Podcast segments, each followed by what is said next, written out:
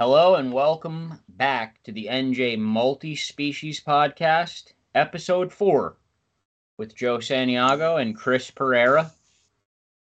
Uh, tonight's guest, Chuck Manny. He'll be here in a few minutes. But, Chris, uh, I think you have a couple things we have to talk about first. Yeah, I mean, uh, I just wanted to touch. I, I, I don't want to sound like I'm beating a dead horse here. I just want to keep everyone updated on the You are Merrill you are Creek. you are beating a dead horse. You're beating a dead horse. I'm gonna beat the dead horse till it dies again. It Okay. doesn't matter. Like, I just want to keep everyone updated on the Merrill Creek situation. Um, and I mean, like, we're not, I'm getting pushback from guys online, like, I, it's a private, it's a privately owned reservoir. They could do whatever they want. No, they can't. The state has been stocking fish in this reservoir for decades and the entire fishery is built off of the fees from our fishing licenses. They cannot do whatever they want. There was some kind of agreement made, and we can't seem to figure out what that was. I'm kind of hoping someone from Fish and Wildlife kind of steps into this and uh, helps with it. But uh, a bunch of us went to the Harmony Township uh, council meeting, and uh, we said our piece to the mayor there's a lot a lot of angry kayakers, a lot of angry hikers, uh, a lot of angry fishermen. Um, you know, it it sounds like, thankfully, uh, the mayor of Harmony Township uh, is on our side, genuinely interested in trying to come to sort of some sort of agreement with Merrill Creek. And uh, you know, we told them a lot of our points. What is N what what where does NJ Fish and Wildlife stand on this? Where are they? I mean, we're not sure we're getting a lot of political type responses from from some emails. Um, I I want to believe that they're concerned about this and they're going to help. Uh, the mayor over there, you know, seemed Mr. Tipton. He se- seemed like he, like I said, genuinely wanted to find some kind of resolution. They the commissioners reached out to Merrill Creek supposedly and uh, haven't heard back. And uh, you know hopefully fish and wildlife can get in on the negotiations or whatever needs to happen to come to sort some sort of resolution because the hours that they're going to change to next month are just asinine. They make it makes no sense Well, all right, we're gonna move right on from Merrill Creek because the horse I'm is done. dead. Done. yeah So- i'm done i'll done. beat it again next week So, another absolute atrocity. There are people trout fishing all over. Uh, McClintyre put a picture on. McClintyre helps the state of New Jersey stock. He, he, I get, he volunteers, I guess. So he's out putting fish out. He's putting pictures up of a guy in the river with a with a five pound rainbow on a stringer. You know, like the other day 10 people got busted at the Ramapo reservation like just fishing like it was opening day like trout fishing doesn't open till April 8th at 8 a.m. like there's little kids that are waiting to go fit like if you're out fishing it's that's an atrocity first of all you shouldn't have a fishing license uh, a game warden shouldn't even approach you you should just be hit in the neck with a tranquilizer dart out of nowhere and all your equipment confiscated and you just wake up with nothing and you're done forever fishing because it, it's ridiculous. You cannot fish trout stocked waters until April 8th. What is going on here with this? It's crazy. I mean, it's not that hard. There's there are plenty of places where you can trout fish right now. Places that aren't stocked that have fish in it.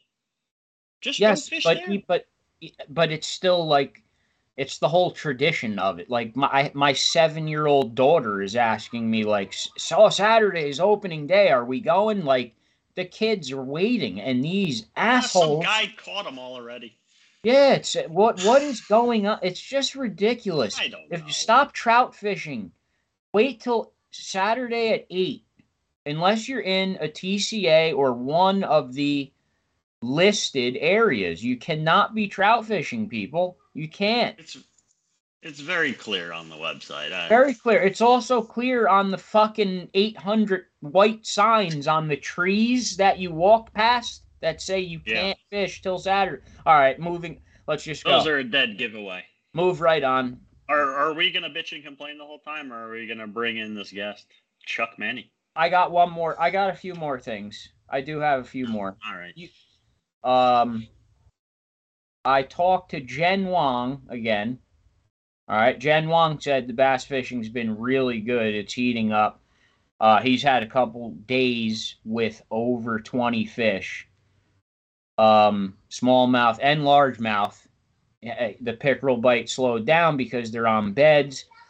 And he also told me I, I, I started talking to him about that lip glue stuff. You know how he always posts a picture of that lip glue? Yeah. I asked him about that. I said, "What is that stuff? Like, is it really like lip glue? Because I'm thinking, it, oh, okay, lip glue. It like sticks fish to the lure. What a gimmick! You know, it's bullshit. That's You not what it is. that the fish. Hold on. You No, thought I that just the looked fish at it and I sticking said- to the lures like he wasn't using hooks. No, no. I thought it, it. I thought it was lip glue, like a gimmick. You rub it on the lure and like it holds Well, the fish on better, like just total snake oil. name. Yeah, that's not what it is at all. So I come to find out this product, lip glue or whatever, it's made by Signal 11 Lures. That it's the same scent company that we use for deer hunting that's made in New Jersey. So I didn't even know and I love him. That's the only guy I use. I buy all my deer hunting scents from him. But he makes that stuff for fishing and you rub it on the lure and it adds scent. Jen Wong, he absolutely swears by that stuff. So I was, I was just, you know, like, okay, now I get it, you know. And Let- now that I see come on one week and talk about it. he should, yeah. Jen should come on, talk about it because I could attest to Signal Eleven with uh I shot one of the biggest deer of my life, came right into Signal Eleven. Just, I, I- I could attest to the brand. Um moving on from that, uh John Dorn. Again, we, we we we didn't get him on. He's coming on next week. John Dorn's going to come on and talk uh, bass fishing for a little while next week. We have to get him on. You're gonna let someone Um, come on talk about bass fishing again? Uh, yeah, I'm I'm I'm I'm becoming more open to bass fishermen. Uh, Oh my god. There was another yellow dog paddle fish that was posted that looked like it had AIDS and it was 23 inches, but it just looked like it was 16. Uh, so that was in the news. I don't know what's up with that. I, Where do you get your news? you just I just look at their posts. What are those? And like they put up ridiculous lengths. Just come on. I, I don't even pay attention to that anymore. I, I just assume everyone lies about the length of their fish. If if you're not if you're not taking a picture of your fish and submitting it to the skillful angler, I'm just assuming you're a liar. Well, that's another. th- th- A lot of eh, eh, I, I found Edward Guth Jr. He fi- uh, he hit me on Facebook. He's the one tied for pickerel. Um, Okay. Mike K is on the board for crappie at 14.88. That's new. I don't think Mike K ever did skillful angler, did he? Like now he's doing it. I have no idea, but I mean, if new people are starting to submit uh, to submit fish, then that's great. No, you know what? I I think I remember I saw his name on it with a pike a couple years ago. I think an ice fishing pike. So he does do it. All right. Well, Mike K, if you want to call us or email us about your crappie. Frank uh, Rosinski, who, who I said last week, he took the lead with largemouth bass. I said 23 and a half or something. I was wrong. It's 23 and three quarters. Chris Pereira. Uh, I've never heard of him, but he's added a smallmouth bass, 20 and uh, was- a quarter. That's been on there. I already told you we did this already. Yeah, but it wasn't. No, I didn't do these. I haven't. Yeah, you did this shtick already. You, you tried to call I me out it. guarantee you. I'll guarantee you. If you go back through the episodes, you will not find the smallmouth bass entry. These weren't on here. Okay. Dan Deuce, Pryor. I Dan, know you can Dan hear us. Pryor Um, is Dan Pryor leads with this hybrid still. Um, there's more new stuff. I'm trying. Mike. Oh, okay. So the next morning, actually, after last week's episode, Thomas Wyatt, the guest that came on, talked about his yellow perch. He got knocked off the leaderboard the next morning. We cursed him. It sounds like we cursed him. So maybe if you do have a skillful anglerfish, don't come on here. Do not come here. No, Uh, he was knocked you by lose. Mike Herman. Uh, Mike Herman's now the leader of yellow perch at 14 and three quarter. Um, and it looks like someone, Andrew Noonan, is now the walleye leader. So, because it was the same guy led walleye and hybrid, but now it's not. Andrew Noonan has the walleye. Oh, and Chad Harder added a nine and a half uh, inch sunfish. So now there's a sunfish. Nice. There's now a crappie and a sunfish on the board. I have to get out. Like I'm going pan fishing Friday now. I have to. You you you really want those panfish? You know me. don't you? Well, Tarnowski will tell you panfish, and of course You are the panfish queen. the panfish queen. I am the 2022 New Jersey skillful angler uh, sunfish champion, defending, and I will defend it. I always end up in like a vicious battle with Peter Rathgens. Like it's always me and him, like submitting sunfish back and forth at each other. Uh, Peter Rathgens seems to always Um, catch giant panfish. Yeah, I'm rooting. I'm rooting for him 100. percent Uh, Ed Edward Guth Jr. Like I said, I found him. Uh, he talked to me, and then I sent him a Facebook friend request, and he didn't accept it. So he must just not like me. I I don't know. If he does, email me.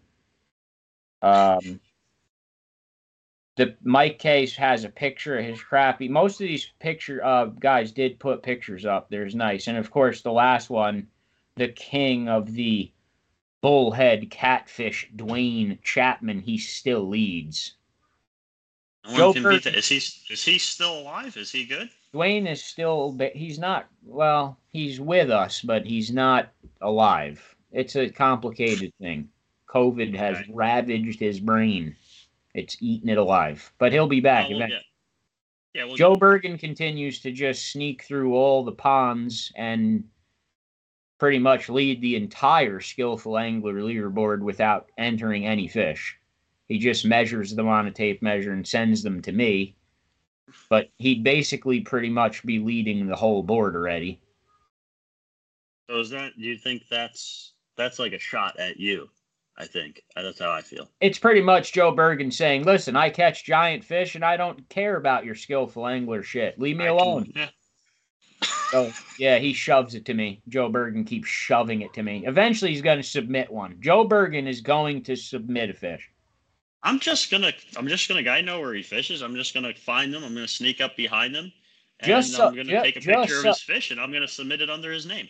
Listen, just so people understand, just because Thomas Wyatt's leading Yellow Perch was knocked off the leaderboard, he's no longer the current leader for Yellow Perch, but he still accomplished the Yellow Perch. So he's going to get a certificate for that Yellow Perch. It still counts towards his Masters, it still counts towards his Elite. So just because you don't lead or catch the fish that's the biggest one doesn't matter you you you still want to get all your skillful angler fish caught in because you know it doesn't matter if it's the leading one it's you know you you need it for your own personal thing but now okay i don't we won't waste no more time with it. you chris you want to talk anything more done? about skillful angler or are we gonna we gonna go to So chuck what- I just wanted to real quick and Deuce just back me up on this. He's gonna pull the clip from the first episode where you called me out on my smallmouth bass that was already on there. And we're gonna turn it into some kind of wacky TikTok or something. He's gonna take Listen. care of that for me. the sunfish Deuce is already sleeping because he's he was sleeping ten minutes ago. Like he literally hit Alright. he, he hit record and went to sleep. So don't even talk He's to him. gone. He's, He's totally gone. gone. He's gonna wake. He has an alarm set for like eight thirty. He's gonna wake up and say, "Oh, you guys done yet? This is bullshit." Um, so maybe. All right, fine. Maybe the smallmouth bass was in there, fine. But the sunfish It's is new. late. The sunfish is new. Mike K's uh, crappie's new. The the walleyes new. Thomas Wyatt was knocked off the leaderboard, so the whole thing did change. Don't give me your bullshit. Oh, oh god. Okay, last thing before Oh god. Chuck. It's going to take five minutes. I have to explain this because I think it's an awesome idea, but it's kind of confusing. Uh, Aaron Graybill and Lake Hopatcong Guide Service came up with this idea. Aaron gets a lot of emails from like one person. It's one guy. Like, hey man, I'm looking for a fishing trip. You know, I, I, I don't have anyone to go with but I'd like to go, but I really can't afford to pay that kind of money for just one person. So Graybill comes up with this idea. He's going to have an open boat every Monday and Thursday night. It's just an open boat. It's for anyone who wants to show up and pay $85. It's $85 a Oh. person. I already got to correct you. I don't think you can just show up. You do have to call ahead. It doesn't have to be a long time in advance. But I, I, if you just show up and some other guy showed up before you and he's full and you're shit out of luck, don't right. just show up. Yeah, don't show up. Okay. So every Monday and Thursday, Lake Hopatcong has a boat, a patio boat that's ready to go out. I think it takes up to eight or nine people. It's guided by who's ever working that night. It'll be one of the top guys. You know, there's only three or four of them. You uh, send him an email and say, "I think I'm I'm going to fish this day." You show up, you pay eighty-five dollars, you jump on, they supply everything, and they bring you to all the fishing spots, and, and you fish with the guide. So you basically can get out fishing with on a guided fishing trip for eighty-five dollars. Meet a lot of other guys that might be on the boat, and uh, even more awesome than that, he gave us four of these to give away. So we're gonna uh, actually did it. give away four. We're gonna, serious? yeah, yeah. I told you that, didn't I? No, Oh, I didn't. Okay. you're kicking it around. No, okay, yeah, it's confirmed. Uh, Aaron's given us Oh, four alright. of these, four free passes. So four people are going to win Hmm. a free pass to jump on an open boat guided trip on Lake Hopatcong. That's pretty cool. That I gotta admit, that's pretty cool. It is. if A, if you don't have a boat, We have to if you don't figure have out now boat- what you have to do to win them. ah, we'll come up with something. We'll build an obstacle course or something. that, that that's a, that that would be amusing. That I mean, that's listen.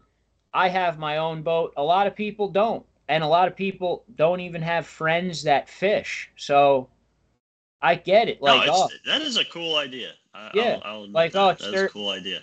Thursday night, I have nothing to do. I'm just gonna go to Lake Hopatcong, pay eighty bucks, and I'm gonna jump on a, a, boat. And you know what? I I don't want to slip this out there because I'm kind of screwing Aaron. But I mean, let's look at it from a customer standpoint. If I had to pay the full price of a guided trip, which is you know a couple hundred dollars, to maybe go out there because I want to learn some of their spots or see how they fish. You know, maybe it's too much money, but now I could pay $85 and slip onto one of these boats and see how they fish and what they're using and where they're fishing. So it's a, it, it's, I- sorry, Aaron, but yeah, well, I mean, you're gonna learn something. I I guarantee it. it guarantee. take it. it as a personal guarantee for me. You will learn something if you go. That's it. I'm just saying. I, I, I- hopefully, Graybill doesn't watch this episode, but you could slip in the back door on one of these open boats for a little cheaper than on a. Uh, just jump on an open boat, make new friends. It, it's awesome. I'll go. Yeah. Chris will probably Win-win. jump on one, Yeah, why not? but we are going to give it's fun. four It sounds like fun. I got my own boat, but it sounds like fun. As soon as we figure out a way to give them away, we're going to give them away. Ah, we'll come up with something good. Yes, we will. Can we? Are you done now? Did you get through everything? I'm ready. I'm ready to go to Chuck. Let's bring Chuck Bang. get Chuck in here? Let's bring in Chuck. Let's do it. So our special guest tonight, um, I, most of you know him. You see his striper pictures all the time. I mean, he's a humble dude, so I don't care if this makes him blush. Uh, he, you are a legend, Chuck Manny. Ugh. Woo! there it There is. it is. and I got a little bit of a cold, so my woo's a little down. And I was out all last night fishing, so my woo's a little down too. So, but it was it was definitely a woo night last night, so it's all good, all good. Yeah, How you you guys prob- doing? We're doing all right. You you probably blew out your vocal cords last night, but you literally came back from a trip, landed on the plane last night or late yesterday afternoon or whatever time it was, and you went out night fishing for stripers and you caught probably six or seven of the biggest stripers I've seen this season so far. Yeah, well, we've been, you know, we've been on them, and you know, everybody's been on them. It ain't like this is rocket science, right? They're everywhere. So, which is beautiful to see because I grew up, you know, I grew up as a kid. There were no striped bass, right? I grew up as a little surf rat. I used to belong to Surf Rider Beach Club in Seabright, and I'd be six, seven, eight years old. I surf fished every day, and if, if I caught three a year, that was a good year, you know. And that's Yeah, it's wow. unbelievable, to, unbelievable to see how it is now, you know. So yeah, it's pretty, it's pretty awesome pretty. A lot of people don't remember all that stuff, but pretty awesome. Chuck, what is the Tyman? What what is Chuck? Your, your name's Chuck Manny, but a lot of people don't know what the Tyman is. What is it? Yeah. So the time the time man goes back to my son. So my son is Tyler Manny, and when I first got my first bigger boat, like I used to have, I used to have like a 16 foot long. The first time I got, I got a Grady actually. First time I was like ocean fishing in a boat. I named my son was born, and his name was Tyler Manny, and, I called him the Time Man. Hey, Time Man, right? T Y M A N. So I go, hey, Time Man, and that's what I named my boat after. So that's where that all comes from.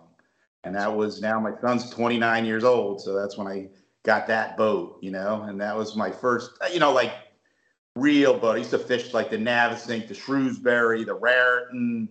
I used to fish all them when I was really young, when I had a, a smaller, like a, you know, from a John boat to a 16 foot one. That's what I really fished in. Fished the Hudson a lot. That's where I caught my first big stripers. But um, that's where the time man comes from. And you caught a lot of big stripers, and you don't seem to be getting tired of it either.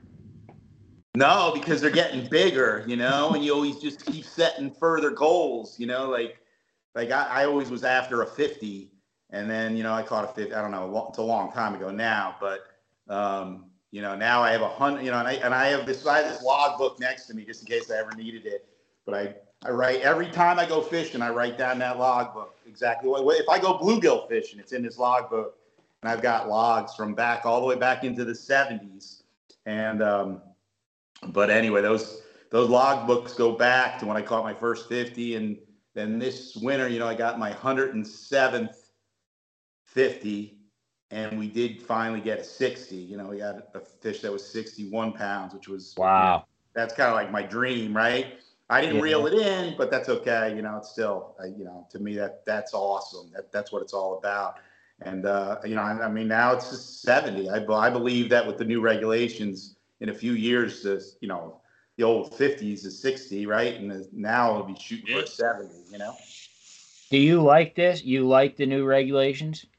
Yeah, I think it's great, man. I've seen a big uptick in um, in the size of the fish, um, and I also it's also changed my fishing a lot because um, it. I know, I know Chris knows this. I, I like to um, pull eels behind planer boards. That's kind of like my thing, right? And that that's Yeah. like a big a big fish thing, and uh, for whatever reason, it really works for big fish.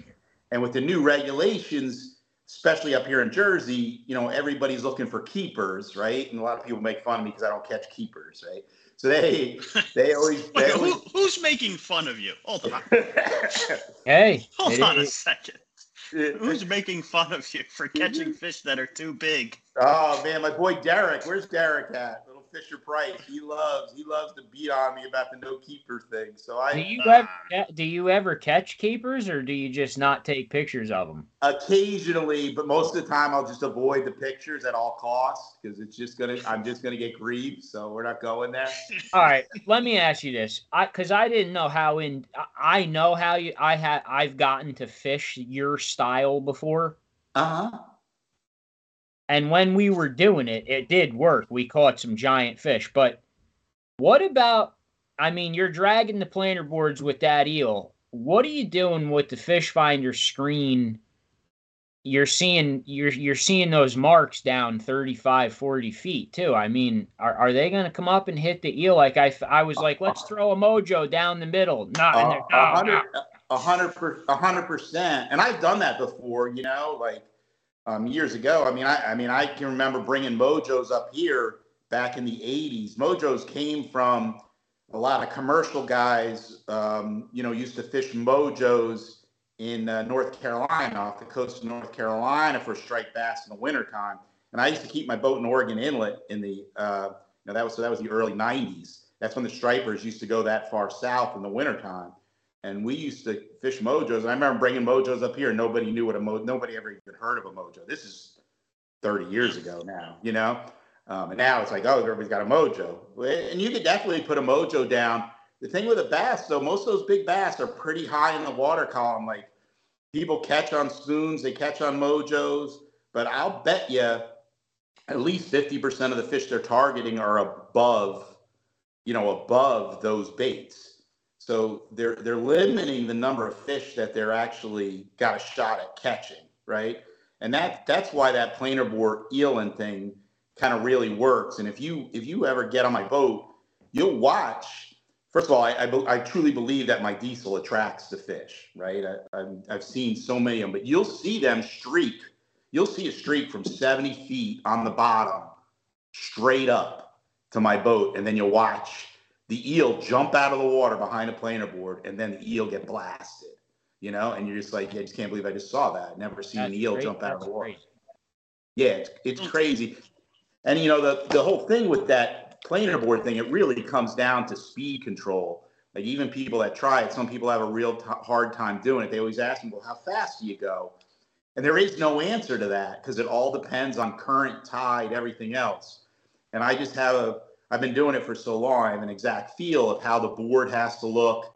I have a down rod that goes that's straight down behind the boat. The angle of that down rod tells me everything. Tells me whether I'm going to catch, whether I'm not going to catch. And I'll watch somebody else doing the same exact thing next to me, and they won't catch, and because they'll be going maybe a half a knot faster than me or something.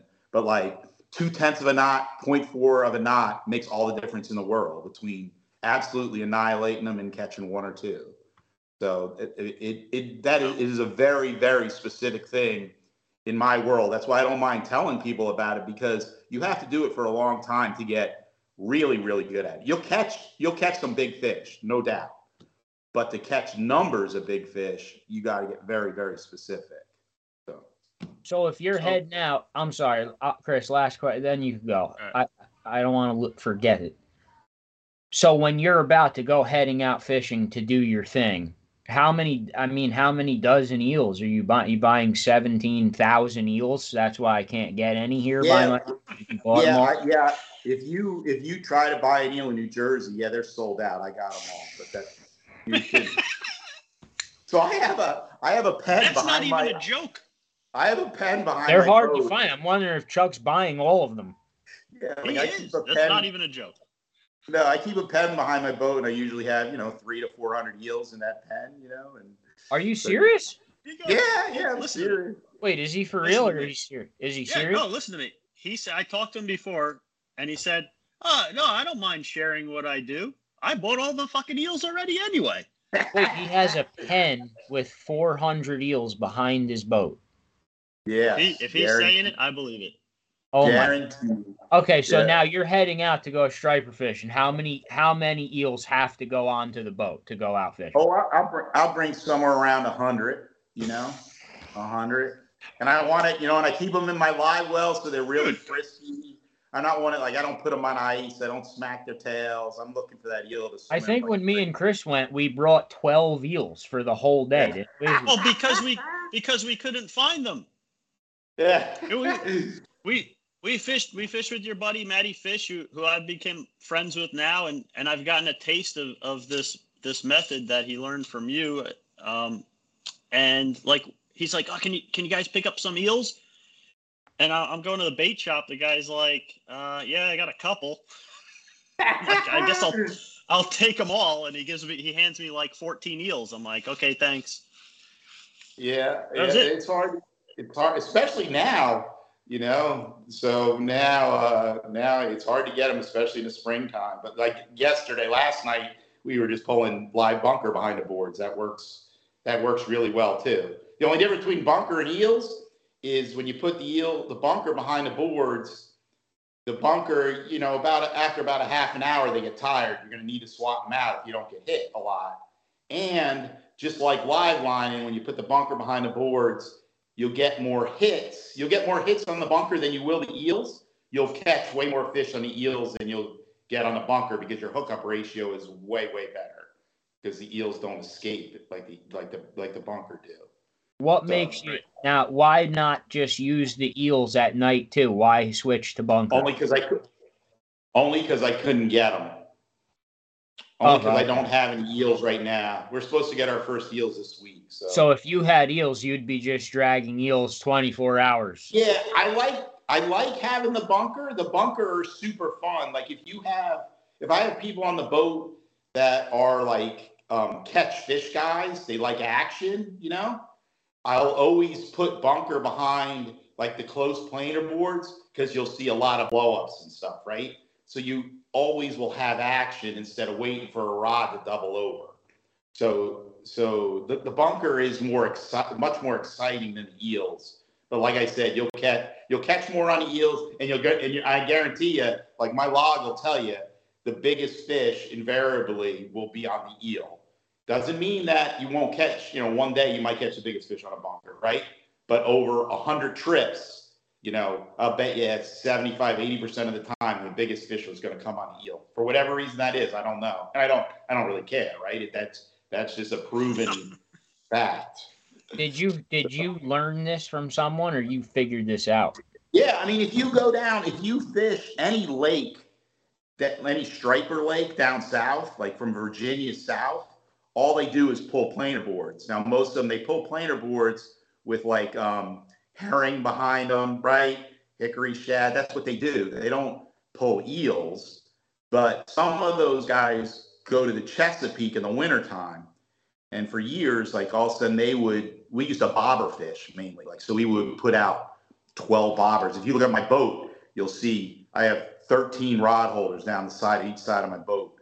And you can drift and put out bobbers. And that's what we used to do. And then over time, he figured out that we could cover more water by you putting them on planer boards and getting them off the side of the boat. So that's when we started switching to planer boards. But it all comes from lake fishing down in the southeast part of the United States. That's where that all That- comes that's pretty cool. Yeah, that's Yeah. cool. It's like the coolest things in fishing always seem to come like everything comes from somewhere, right? And someone will take it like you took this and you just adapted it to the situation that you had personally at hand and you just turned it into something completely different. It, it's just Yeah. it's so cool.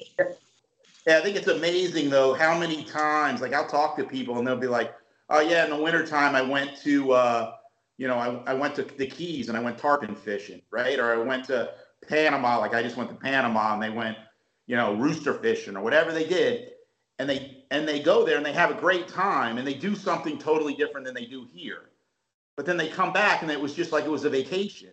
That whole thing, like if you take fish or fish. If you take what you did down there and try to adapt it to what you do here, I guarantee you, you will find an application where you will catch more fish because of what you learned on your little vacation, you know? And it's funny how Right. people don't people don't do that, you know?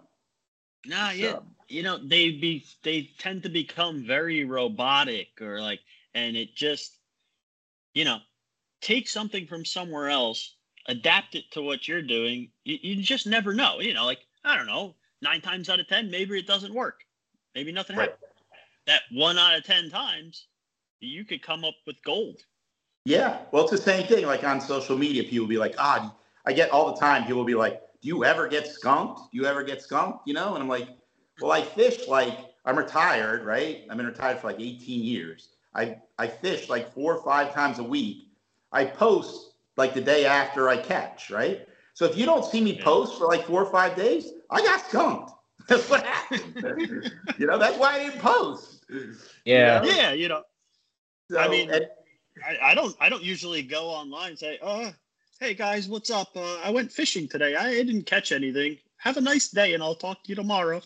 Exactly. Like that's just the way it is, you know. Like so, so like, but but I'm but I'm not a guy. You know, people always ask like, oh, how much do you cost for a charter? You know, you know, do you do six packs? I'm like, no, no I don't. I, I just take friends. And um, All right, I got I got a funny story for that before you go on because I know Okay. Joe's gonna want to laugh at me for this because you brought it up. The first time I saw, I'm friends with Justin Lerner, obviously, right? And he came out fishing with you a couple times. So yeah, I I didn't know. I didn't I didn't know anything about. I didn't know you. So I see Justin Lerner's posting these pictures and these striped bass like I've never seen before, just monsters. And I'm not typically someone who like you know I do striper fishing. I, I don't typically if I'm going to go on a charter, I'm going like black. I'm paying for blackfish charter. I'm not typically paying for a striper charter. But I see I see these fish and I'm like, and then he goes again with you and he's put the, and I'm like, and again I knew nothing. I call him and I'm like, look, Justin, I, I know I told you like striper fishing charter is not really my thing. Like, I, I got to go with you next time you go with this guy. Like, let me know. I don't care how much it is. Like, I want like get me in on the trip, man. And he's like, no, it, it's not a charter. I'm just fishing with my buddy. I'm like, I just I I, think, I don't think I said anything. I just just st- sit there on the phone. I'm like, what? I'm like, he's not a charter. I'm like, what? He's he's putting. I'm, I've never seen anything like that. I've seen. I follow all the charter guys. I've never seen consistent monster stripers like this before. Every he? e- every fish is gigantic. Every fish is huge. and, but that's because that's what I fish for. You know what I mean? Like it's so different because I'm not a charter, right? Like the charter guy, like uh, going back to the regulations, like the charter guy, what happens come, you know, what what happens? He he he wants to catch a certain number of keepers, right? So he's, Right. Raritan Bay has tons of big fish, but they're mixed with other fish. So you when you catch big fish in Raritan Bay, you're weeding through fish to catch a big fish, right? That's different than what I do, right? I'm trying to go somewhere where there are no little fish. It's only big fish. And like, you know, once again, I would bring up Derek's name, right? Or, or Johnny Cantello, somebody like that. They know exactly what I do. They could do what I do, but they'd have to go, they're going to the ocean and they're not going to catch a keeper, right? So their customers. depends what the clients want. Right. Their clients want they want to catch a big fish, but they also want keepers. You can't those two things Right. don't necessarily go together. Right now in April they do. Into May they Yeah. do. But when you get to say May 15th and on, you know, I'm going to the ocean. I'm going to the ocean and I, I'm going to see literally two boats a day. Not nobody's out there. Like everyone talks about the crowds. I don't see anybody. I don't see anybody Yeah. but because I'm getting away from those fish, you know? What do you But- think about what do you think about the bluefish, Chuck? You think the the, the striper uh, flurry is what's pushing them out, or I, I don't know, but the funny thing is going back to this method of like pulling eels behind a, a planer board, you know, 10 years ago, I used to do it in Virginia. I would try to do it here early in the spring. I couldn't do it as soon as the bluefish showed up because you would go through 100 eels a day. You would just get chomped to hell. And Yeah. the only reason I can do it now is because the bluefish have disappeared, right? So Yeah. like, it, it, for me, I mean, I, it's not that I'm a, I love fish in general. So I, I, it's terrible the bluefish aren't here, but for my type of fishing, it's amazing. It's totally changed my world. they're out of your way? They're out of the They're way. out of my way, You know? Wait, hold Yeah. on. You- You're saying so? You're saying the blue fishing hasn't been that good the last couple of years? Because Scott Tarnowski's telling me it's still great. wrong Yeah, with not that? not where not like so what what blue fishing is now is very targeted to me. You know what I mean? Like it's like like oh, there's a run in Raritan Bay. There's the the Manasquan River. You know, not. Remember when we had bazillions of bluefish? That was a little different. Yeah. yeah. Well, Scott Tarnowski moved out of New Jersey when there was still a ton of bluefish, and he got in an argument with Chris today, and he started telling us how great the bluefishing is, and we kind of had to tell him like, uh, no, not anymore. Like you can only keep two now. Like you can't keep a garbage can full anymore. Yes. Ah, yes. yeah. That was that was a little. little- those were kind of ridiculous times. I feel like. Uh, It's a little different world than it was. I mean, even ten years ago. You know. But I'm curious, are they got like are they gone or do they can they just not come in because there's too many stripers from this slot fish that they just get pushed out? I don't know. I mean, there's so much bait here. You know, when the regulations changed, where they where the Omega boats and everything kind of got out of New Jersey on the bunker, I feel like that changed our striper world. Like I, you know, once again, if you could just look at where I kept my boat, you know, I've always been a striper guy. I used to keep it in Virginia in the winter, which I still do. But then I'd keep it in Cape May in the early spring. Then I'd bring it here, and then I'd bring it right up to New England. You know, I used to keep it in uh, Connecticut or Block Island to fish up there for stripers, right? Yeah. You don't really have to do that anymore. This is really like the mecca of striper fishing now. It's crazy. and it's absolutely crazy. And the change is our bait. Like I started 25 years ago, 30 years ago, I'd be pulling bunker spoon because I couldn't get bunker, right? Now it's like, Yeah. I mean, it's April and I'm throwing a net. You know, actually Bob was throwing a net, but we we were getting bunker yesterday. It was, you know, like it's not hard. Like wherever you want to go, you're getting bait. That's totally different than it used to be. And that, that I mean, that once again, and that's changed where these fish go. That's why they, they're like like people talk about oh this you know everybody puts their boats in at the end of March and they're like oh the stripers the stripers showed up. No, the stripers didn't show up. The humans showed up. The stripers have, the stripers haven't left. Right? They've been here since the fall. We took our boats out, and all of a sudden the striper fishing was over. We put our boats in, and all of a sudden the stripers show up. No, no you're, you're that lucky that the day you put your boat in, the stripers showed up. No, I think that they were already there. So I- that's you know- crazy. Chris I think you'd have a, you'd have a hard time. You'd have a hard time making anglers, some anglers, believe what you just said is true. I think Yeah. they, they really want to believe that that day, that week, that was the week.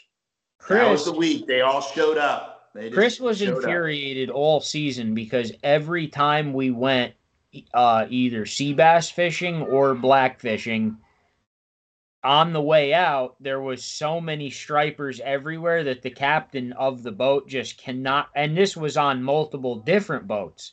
The captain just can't resist, and Yes.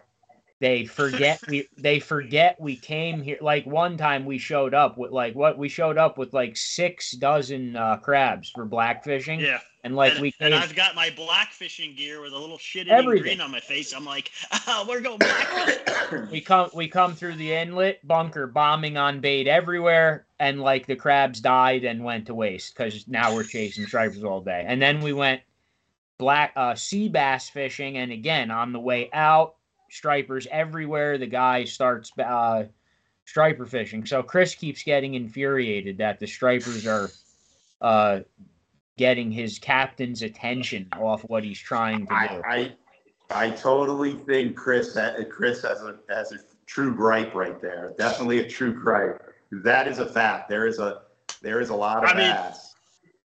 But let's be honest, like I get over it. It's fishing. I love all fish. I- I'll go fishing for bluegills with Joe for Christ's sake. I mean, I don't care. I'm the same way, man. I love. I mean, like I just if it's blowing. I'm going. I'm going bluegill fishing, going trout. I love our wild trout streams. I love Spruce Run. I love Round do you Valley. like do I you like largemouth bass chuck love largemouth bass. I was largemouth Do bass you? fishing. ye- Yeah, I was Uh-oh, fishing yesterday. I wasted half my day waiting for them to. I was like, damn, this is the first day they're going to move in in the shallows because that 75 degree air temperature and that sun. I'm like, damn, they're coming in. So I went to went, went to a local lake and I was sitting there, nothing, nothing, nothing. And all of a sudden, all of a sudden, the bluegill started coming about one o'clock. and I, you know, and I had just gotten, I had just gotten into town from the final. I was out at the final four, and then I'm like, I knew I was going fishing that night. I had to drive down the shore, so I'm like, ah, come on. And all of a sudden, here come two friggin' giant largemouth, and I hooked both of them, and I lost both of them, and I was pissed. I was pissed. So anyway, Do you, do you, out on fresh, striper. you freshwater fish a lot too? Oh yeah, probably at least a couple days a week. You you Mhm. trout fish? Yes, I do. A lot of trout fishing. Really? Mhm. Nice. I, I, I, I'm not, I'm not a stock, I'm not a stocky guy. Yeah. I, I don't really like that. Um, so I'm like the, I'm kind of like Justin. Um, you know, I'm not nearly as good as Justin, but like I'll, I'm going to like the smallest little trout streams. You know, I'm trying to go in these little wild trout streams. I love you know, just I drift those little, I drift the plug down, down the pool to the other end and just rip it through the pool and watch one of those little fuckers come flying out from underneath the roots. That's the best, man. They hit hard, hard. So I, I Oh, love yeah. little wild brown. Oh trout. yeah. Oh yeah, you piss them off. They uh, Yeah. they got some piss and vinegar in them. No doubt. And Jersey's got some good, good friggin' and some very good wild trout streams. People are So- very under underutilized, which is good. Good, good for us. It is. Yeah. Let, let me ask you one more question that I have because this happens to me a lot. I jump out on the boat, I launch, I head out in Raritan Bay. I'm doing my normal thing, just uh, you know, trolling mojos and umbrella rigs, hitting my normal spots. Uh, no marks anywhere, no fish anywhere, no birds anywhere. I have no idea what to do. What what does Chuck Manny do? What do I do? The greatest thing about Raritan Bay is that it's not that big. So what I tell people all the time is you need to believe your electronics, right? So you you know what a striped bass, you should know what a striped bass looks like versus a bluefish versus whatever, right? And the great thing about Raritan Bay is worst case, my, my boat, the Tyman is not that fast. I'm going full bore, I'm going 28 knots, right? I'm driving around that bay in circles from West Bank, the Ammo Pier, the Keyport, right, to the Triangle, to Great Kills Harbor, and I'm just going to go in circles until I mark them and find them because they're there somewhere, right? And that bay ain't that big. All you're doing is blowing maybe 40 minutes to ride around that bay, right? And and you're gonna find them. But a lot of people do is they get impatient and they got to put out the mojos. They got to put it out, right? And they don't catch anything. But, but I would tell you, just believe, learn your electronics, believe your electronics, and just go. And that bay, bay ain't that big. And forget about where the cluster of boats are. Forget about them, right? Just The go fleet, drive we- the fleet, where the fleet. Yes, get away from the fleet. fleet. And once again, the, that striper fleet tends to be on that south side of the bay. I got to tell you that that north side of that bay, from you know up along up along Staten Island, is very quiet and very good. You know, that's what I would tell people. Well, yeah, a- lot of the times that fleet, right? One boat stops, right? Another boat comes out, says, "Oh, what's this guy doing here? I want to stop it." Now there's two boats there. Now two more boats come out. Oh, those guys must be on fish. Now there's five boats there. Next thing you know, there's a fleet there. There might not even be a fucking fish there. It's the blind leading the blind leading the blind. Exactly. I, I've, Like, I've gone out sometimes with some guys, you know, and we can't find anything. You're like, oh, let me let's go see what these guys are doing. And you drive through, and you're just like, there's nothing here. What the fuck are these guys doing? It's three Right. people sunbathing. Right. And and once again, either you're marking or you're not marking. It isn't like your machine is wrong. Like that that's a great thing about today. This ain't 50 years ago. You got the technology. Just drive around, you know, figure it No, out. and don't worry about everybody else. and and it doesn't need to be this super expensive fish finder. I mean, even the lower end models are amazing now.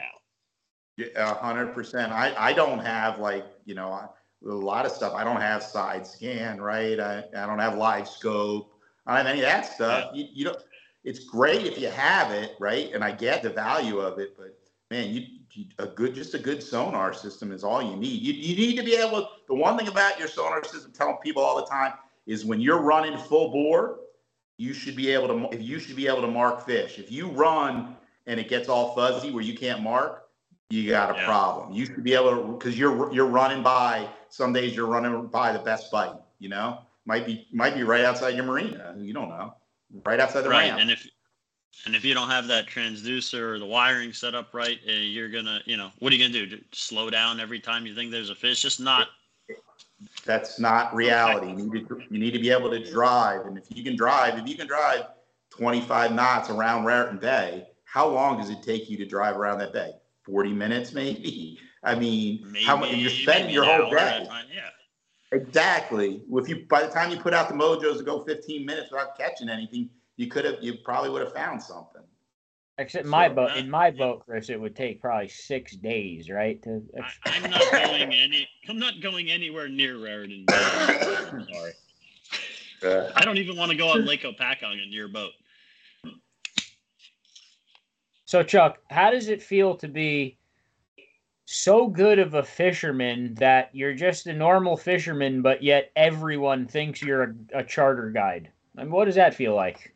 I, I, I, guess it feels good. I, I mean, I like it. I love taking people. I, I take all kinds of people all the time, hit me up. And then I just, I mean, Justin Lerner, I never knew Justin. He's a great guy, right? And kind of built a friendship off of it. But he just reached out to me over Facebook. And I was like, oh, yeah, yeah, I'll take you out. You know, like, I don't like, the only reason I don't take out even more people is because of the reputation. Like, if I go by myself or I go with somebody that knows me, if if we get skunked, it's not a big deal.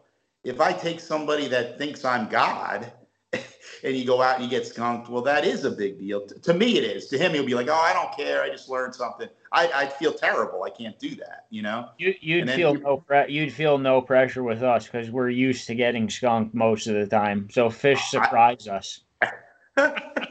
I feel I feel pressure going out with anybody. I promise you that. Like that's my thing. But like going back to what Justin said, you know, everyone always gets on my boat and they're like, "Oh, what, what, you know, can I give you a hundred bucks, two hundred bucks for gas?" And anybody that's gotten on the boats of the day I've bought a boat has never given me a dime. And all I do is they have to bring they they bring the food and the drinks, and we're good. Let's go fish. So that sounds that like works. a good deal. That sounds like a good deal. Yeah, that's a good deal. Chuck, uh, you, you, are awesome. I don't know how else to say it. You're just the yeah. coolest dude, man. You're you awesome. You're the man, Chuck. Uh, You're the man. Man, you guys are killing me, man. You guys are so he's, he's so humble when you say shit like that. He gets all red. Chuck, I, I just sit here. Hard, it's hard not to get red when you're already a ginger. You're right. I could just, red. I could just sit. I'll, I could sit here and talk fishing with you for hours, no problem. Yeah, I'll tell you. But the, hey, going back to those, if you don't mind me bringing something up, going back to yeah. those planer boards, every person that fishes should have a set of those planer boards. And because like like what I was saying, you know, okay, I I like to pull the eels, right? But there are thousands of applications for that planer board that people like if you use them. For example, if you remember a few years ago, there was an unbelievable early bite like on the sedge banks and really shallow on, on Raritan Bay, right? And the guys that were catching were really just the shore guys. The boat guys were having a hell of a time, right? And I I would take an SP minnow, take that SP minnow. I put it, I couldn't get the Tyman in there. I got an inboard diesel, right? So I only can get into like mm-hmm. two, three, I only get like three feet of water. I put that that SP minnow behind that planer board, slide it to the bank. That fucker would get slammed left and right, like just clobbered and like nobody think everybody sees a planer board and they think of just what I do, right? Um, yeah. One of the things I, I love to fish the Verrazano Bridge, right? But I mean, I've gotten fined a couple times for getting too close to it. Right, a couple years ago, I got a five hundred dollar fine because I was fishing on the bridge. And but now I take the planer board, I put a live bunker behind that planer board. I I that planer board, I just push it out. I stay 75 feet out, and I put that planer board right on the piling and just get whaled, bass blowing a bunker out of the water. There's so many applications, and you know that's one of the things I would tell people on the show is, man, get some of those planer boards and just like try to figure out different things to use them. Going back to a fresh, if you wanted a freshwater thing, like I'm in the Delaware and the current of the Delaware, right? I want to get my bait out a little bit further. I put it on the planer board near the shore, slide the planer board out with the rod, and it just sits out there, you know, like your walleye fishing or your whatever cat Yeah. fishing. Yeah, I You run can my get it out as far as you want. I never really, boat- I never really thought about that. That's a that's a great idea. My There's a boat, thousand I run four. I run four planer boards off each side, and Chris, until Chris lost, I run offshore plane. I don't know which ones you use. I Yeah. use offshore. God, Chris here we go. lost one. Uh, it's gone. And yeah, you did. No, So I. I had seven. I had to buy a replacement one for the one you didn't, you didn't put it on right. No, you because put I it was on. fighting the fish that I was on it didn't doesn't put it on. You put it on. He didn't put it behind the peg, Chuck. You know the I peg didn't inside. He put didn't put it behind it. on. And I, I'm fighting a fish while the board floats away into the Round Valley Bermuda Triangle Now you're fighting the fish too. No. And then he This broke it. no and memory. then and then just about ten minutes after that, he ripped the the the, the entire handle on the downrigger. He ripped it off. He ripped it off down. Broke. Uh, do you, you want me to tell you? You you want want a story? You want a story about a planer board? Let's hear it. yeah. Here's a story about a planer board. So if anybody gets on my boat, and Matt will probably tell you this, my planer boards have flash on them. They have all kinds of things hanging off of them. Super thing because I've seen so many fish come up on the board, right? So Yeah. this is now, it's going to be the third, three years ago. I'm off Asbury Park, pulling eels, and my closest planer board, maybe it's 20 feet off the side of the boat, on the surface, all of a sudden, this bass comes up, and I see the bass come up behind the planer board. And he comes up and whales the planer board, right? Tries to eat it. Comes off of it, comes up again, devours the planer board, and the line starts ripping dragging. I'm like, holy, I'm like, I'm telling you, it didn't eat the eel. I had this fish on it. It, it ended up being a 48 pound fish. Got it to the boat. The planer board was stuck sideways in the mouth of the striped bass. No. It ate the planer board and got stuck. I swear to God. I Chris, swear can Do you is put- a have it on story. video? Can you put No, circle hooks on a planer board? Is that legal? I swear to God that that's a true story. And I caught a 48 pound bass on the planer board, ate it. So that's a You story for you right there. You know? I, I you know what I believe it because I, I've I have seen I have seen Dwayne catch a crappie while he's drop shotted, not not on the lure, but on the elongated weight that you use with a drop shot rig, Drop shot. just wedged wedged in the fish's mouth. mouth, like That's exactly what just the planer, the planer board top was to bottom. wedged. Wedged in this poor bass. The bass was so happy that I got the planer board out of its mouth. It was so excited. Oh, I'm sure. That's great. Well, real real quick. So, do you use a specific brand of planer board or any kind that's like obviously it's got to have some kind of sturdiness to it. You can't just go out there with uh, typical freshwater Yeah, planer there's a- board. I would there's- think. There's a brand called Trophy Stalker planer boards. You can buy them direct. So it's Trophy Stalker, S T A L K E R planer boards. You can look it up, and all you will see is pictures of giant striped bass because they're they're the lake guys that fish in Chesapeake, and that that's the board I use. So I used to use like walleye boards, the offshore boards. Nothing, wor- nothing compared to those those trophy stalker ones for what I do. You know, for what I do. That that's the brand I use. You have Plus, they anything else? straight up catch the stripers themselves. yes. You have anything else you want to plug? Any bait shops? Any? How, how do you get a How do you get a team Tyman uh, hooded sweatshirt? How do you get one of those? I- that's straight from me. That's another thing that doesn't come with any cost. That's just say, hey, dude, oh my God, I love that sweatshirt. I need one. That's how people get them. They don't. So basically, this guy- sale or anything.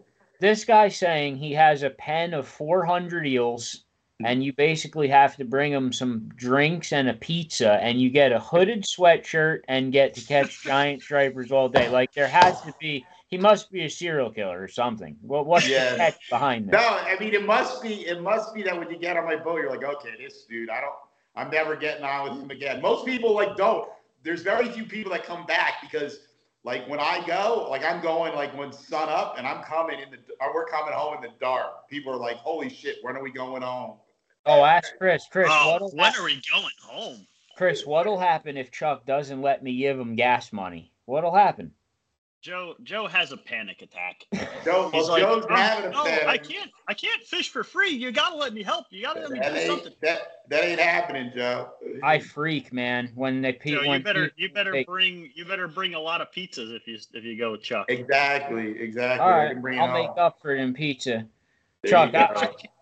I, I, I, I can't thank you enough, Chuck, for coming on. I hope you come back on, and hopefully we get to get out on that boat with some GoPros. Any anytime, anytime. I do got some good videos underwater from the striped bass eating, you know, eating those eels. That's Do you have a You, YouTube? you know what?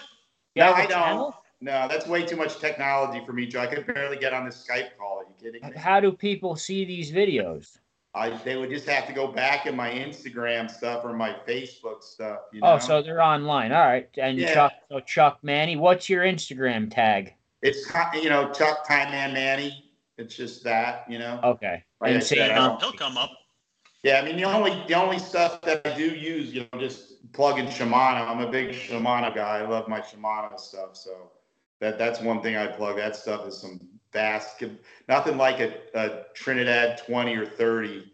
That's my that's my go-to reel. You know, good Terramar rod, fucking money. So nice. that'd be my one plug for Shimano. What do you got left for him, Chris? Ah, I I mean I could sit here and talk to when I when I swung by earlier today. I was like, Oh, can I I? can Yeah, here- can I? Hey, Chris, can I give the one roosterfish story? I know it's not Jersey. Oh yeah, dude, because what you told me about it was real interesting, Yeah. and So, so Joe, one of the things going back to my comment about like people from New Jersey go on vacation and then they don't really use what they learned on their vacation here fishing, same exact thing. So we go to Panama, right, and we're on like a mothership, so it's like you're off grid, right? Pretty awesome. But anyway, the one the lures that we're working were exactly what we use for striped bass. So I'm throwing an SP minnow and a hydro minnow were like the go-to lures, right? And we've got this bite of yellow, small yellowfin, like eight to 10 pound yellowfin tuna up against these rocks right on Panama. And I'm chucking this, this hydro minnow and I hook up with like an eight pound yellowfin on a 4,000 reel. And the next thing you know, I'm reeling it in and out of nowhere I get slammed, right? And all of a sudden, like I can't control this fish. I'm like, holy crap. And I'm assuming it's like a giant bull shark or something ate this yellowfin. Nope. 55 pound rooster fish. Took me 45 minutes to get this rooster I saw in. And he the, ate the, the, the picture is unbelievable too. It's Yeah. a that fish is unbelievable. and that that the biggest one of those pictures, that ate that ate an eight pound yellowfin tuna. That's how I caught that fish on a hydro minnow. that's friggin' awesome. That is awesome. Yep. But Chuck, I okay, appreciate boy. it, man. I, I appreciate you coming on, and I, I hope you come back on, and I hope we get to go fishing. I really do. Yeah, definitely. I Thanks, mean- guys. I appreciate it. I, I just found out Chuck lives like 10 minutes from me and he's retired and all he does is fish. So now I'm just going to be knocking on his door with my fishing rod. Well, let's go. Let's go. If he's complaining about people that don't want to come back because he stayed out too long, he found the right two people for that. Because we'll complain when he goes in. I've I've had Whoa. people on my boat just begging me, can can can I please go home? Can you just oh, drop Oh, me yeah. somewhere? I'll I'll walk. And I'm That does happen. shut your mouth, shut your mouth, fall asleep in the back of the boat, do something, twiddle your thumbs, find something to do because I ain't leaving until I catch another fish. There you go, man. That's what it's all about. Okay, Thank guys. you, Chuck. Thank you so much, Chuck, man. you're awesome. You're welcome, care, bud. man. See you, man. See ya. That was awesome. Hopefully, we get to go fishing with him soon. That'd be great. Unbelievable, man. Unbelievable. He really is. He's that dude. I want to be his friend. I want Chuck. I want to be your best friend. Let's let's be let's be like step brother. Let's be best friends. I love that No, guy. Chuck- I love him. Yeah, Chuck is awesome. I mean, uh, I, I've known people that that know him, eh, but I didn't get to meet him until today. Uh, you know, uh, my buddy Brandon, he, he was his uh, baseball coach, I believe. That was- He was an awesome coach back in the, back when he played I don't wanna- baseball. I don't want to admit this, but I, I kind of, I, I, I didn't want to admit it while he was here, but I kind of thought he was a fucking car. I thought he was a charter boat captain too. I, I didn't know that he was just fishing. I, I had to just tell that story. I mean, I did. He's just It's fishing, story. handing out free hoodies like this guy, and he's got people complaining he's going in too late. Like Chuck, call me tomorrow. Let's get together. nah, he's he's awesome. He's the man for sure. awesome. What do you have from uh, Um, Mr. Graybill at Lake Hopatcong? Yeah. So be, before As we said- sign off, here, I want to just, stir- as you did say, um, you're getting a report from Lake Hopatcong, which is the biggest lake in the state of New Jersey. So you can pretty much use it, like Chris said, anywhere else. Go ahead. right? You kind of you know, we're getting these these reports from Aaron Graybill and Lake Hopatcong Guide Service, you know, which is awesome. You know, can't thank them enough for that. Um, On a side note, on a side note, without the fishing report, Eddie Mackin has completely vanished from all social media. He's gone. What that means is the yeah. fishing's good, because that's what happens. No, no it's, it's more than the fishing's good. It's well, great. when Mackin Van like Mackin's on Facebook, he's here, he's there. All of a sudden, he's gone. It happens every year around first or second week of April. Mackin's gone. He's like Aaron Rodgers in the dark room. He's gone off all electronic. That's how you know the pan fishing and walleye bite is good at Lake Pacon when Mackin disappears. That's all the fishing report you need to know. Mackin's gone. Fishing's great. So you don't need me to go through any of this. Are you good? We'll go through that because Graybill posted two gigantic walleye on Facebook. So let's hear what he has to say too. Well, like I was saying before Joe interrupted me again, uh, you know, we get these reports from Aaron Graybill, and just because you're not going to be fishing on Lake Hopatcong doesn't mean a report from Lake Hopatcong is useless to you, right? You can use you can use it, modify it a little bit here and there depending on the lake. It's all stuff you got to learn, right? Anyway, uh, you know, he, he wanted us to spread the word that Knee Deep Club has been helping. Uh, I think they're on their second stocking of trout in the lake was completed. All right, so there's a lot of there's a lot of trout swimming around in there, and you you can just to be clear, you can fish for trout in Lake Hopatcong. You just have to release them immediately until opening day, which is Saturday. Um, I believe they the Knee Deep Club stocked uh, a lot of brown trout in there for the. They're kind of doing, I guess, an experiment you'd call it. They're studying. Uh, be, yeah, there's there's a lot of uh, speculation that's backed by, you know, some good data that the brown trout can maybe actually hold over in Lake Hopatcong through the summer and and kind of hold over in there and survive, which is pretty cool to think about. I mean, it's definitely happening. I guess it's just a matter of how much it's happening. If it's to a point that where it's not just like a fish here and there happens to get through the summer. well, know I because mean? I was right that Lake Hopatcong does have the state record rainbow trout, and it was verified on YouTube by Fast Eddie. So you were 100% wrong. So we know I there's don't big think fish. I. When did I argue with you about that? Oh, I- now, if you want to talk about pulling up tape, Go you had a whole thing with this. There's a whole What thing on YouTube with Fast Eddie, and he backed me up on it. It came out of Lake Pat. You said, nah, nah, nah, whatever. What did I say? Oh, Deuce will Deuce can find it. I don't If know Deuce what you said. it- You said so. You said that it, wasn't. can make a TikTok video out of it. I don't care. Fast Eddie posted on what uh, YouTube that it was caught in 1982 by. He even wrote the name and Lake Hopatcong Right. and And I wrote. I I, posted I under that. So Chris is wrong. Yeah, but I couldn't figure out why you were saying that because I never disputed that. All right, you totally ruined the Lake Hopatcong fishing report. Now it's. I think you ruined it, but I'm gonna get back. I don't it need it. I don't need it. Eddie Mackin's gone. I know the deal already. Look, all right. If you want to just go to the bottom line, the fishing on Lake Hopatcong right now is fucking awesome. All right. Thank if you. you can get out there, get out there. so Aaron Graybill sends me this big long report, and I just summarized it to the the the fishing on Lake Hopatcong is fucking awesome. And you can now jump on a boat for eighty-five dollars on Monday or Thursday if you have nothing to do at night with the with them. Yeah, I mean, in all seriousness, like the the walleye are starting to move. They're starting to whack some real nice walleye. You know, as the sun's going down or the sun's coming up, like it, it's getting good. Um, he did say that the you know the hybrid stripers are still kind of holding off deep, and uh, you just got to kind of look for them with your fish finder. But again, he said if if you find them, you could you can hit them with jigs, vertical jigs, uh, those snap jigs. Throw flip them out a little bit, rip those snap jigs back. They are definitely very catchable. Well, so Right, just he so also just so you know and everyone else knows, he's giving away, he's giving us four tickets, four free tickets onto those open boats.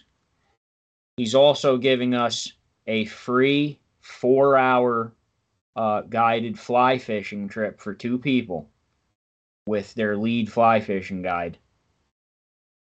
And that then you did not that you did not mention before. he's also giving us a four hour trip for two on Lake Hopatcong with Kevin Cool. So we have four, we have three, we have four separate trips to give out, and then we have Those two, learning to count, guys. Just with and then yeah, we're relearning to count. And then we have two separate big trips to give out. So we're gonna figure out how we're gonna make you win these trips. But yeah, it's really cool of him to do that. So that's gonna be awesome. We're we're still thinking about how, but we're gonna come up with it soon. If you actually have any ideas on how, you could email us. Hey, I mean, and guys, like, and with anything really, like, send us a message, post under the whatever we post. Like, this, this is for everyone. This, this is the New Jersey. Ah, what the f- Yeah. So I just, I'm sorry. I uh, Chuck actually called me, and I just dropped the whole podcast because I'd rather talk to him than Joe. But we weren't done yet, so I'm back now. Um, Joe, we're just about done. We're gonna wrap it up here. Did you want to beg for subscribers before we log out, or Uh, yeah, definitely. Uh, part of winning those trips, you're gonna have to subscribe to the YouTube channel. That's how I'm gonna blackmail everyone. So, if you're not subscribed to my YouTube, you you can't win any fishing trips, and uh, you have to subscribe to the Lake Hopatcong Guide Service Facebook page too, or you also can't win. Uh, we'll, we'll oh. get all the rules in writing. This is nice. um, I'm doing this now from my Hoboken loft. Yeah, that's how you know the episode's done when Joe starts fucking around with his background. Yes, we will be back next week. We'll announce a guest by Monday. Guys, please hit the subscribe button on YouTube and please uh, drop us an email like the Lake Hopatcong Guide Service Facebook page. Um, and Chris, you were saying just before you got cut off how, how you. I, oh, I didn't get cut off. I literally dropped you to talk to Chuck. Well, just finish with what you were saying. How, how, you were saying um, how this is for everyone. Oh, right. I mean, in all seriousness, guys, like this podcast is is supposed it's it's the people's podcast. It's it's the the New Jersey Anglers podcast. Like we want you to interact with it. We want you to treat it almost as if it's a forum in podcast form.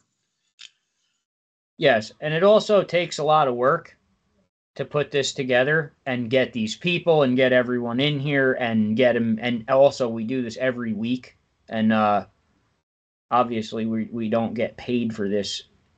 Um, we put our own time in it. It's not hard to just click the subscribe button. It's so easy. Just subscribe. So simple. Hit it, and that's it. You're done. Just do it. I go through all this Just- shit. You can just hit subscribe.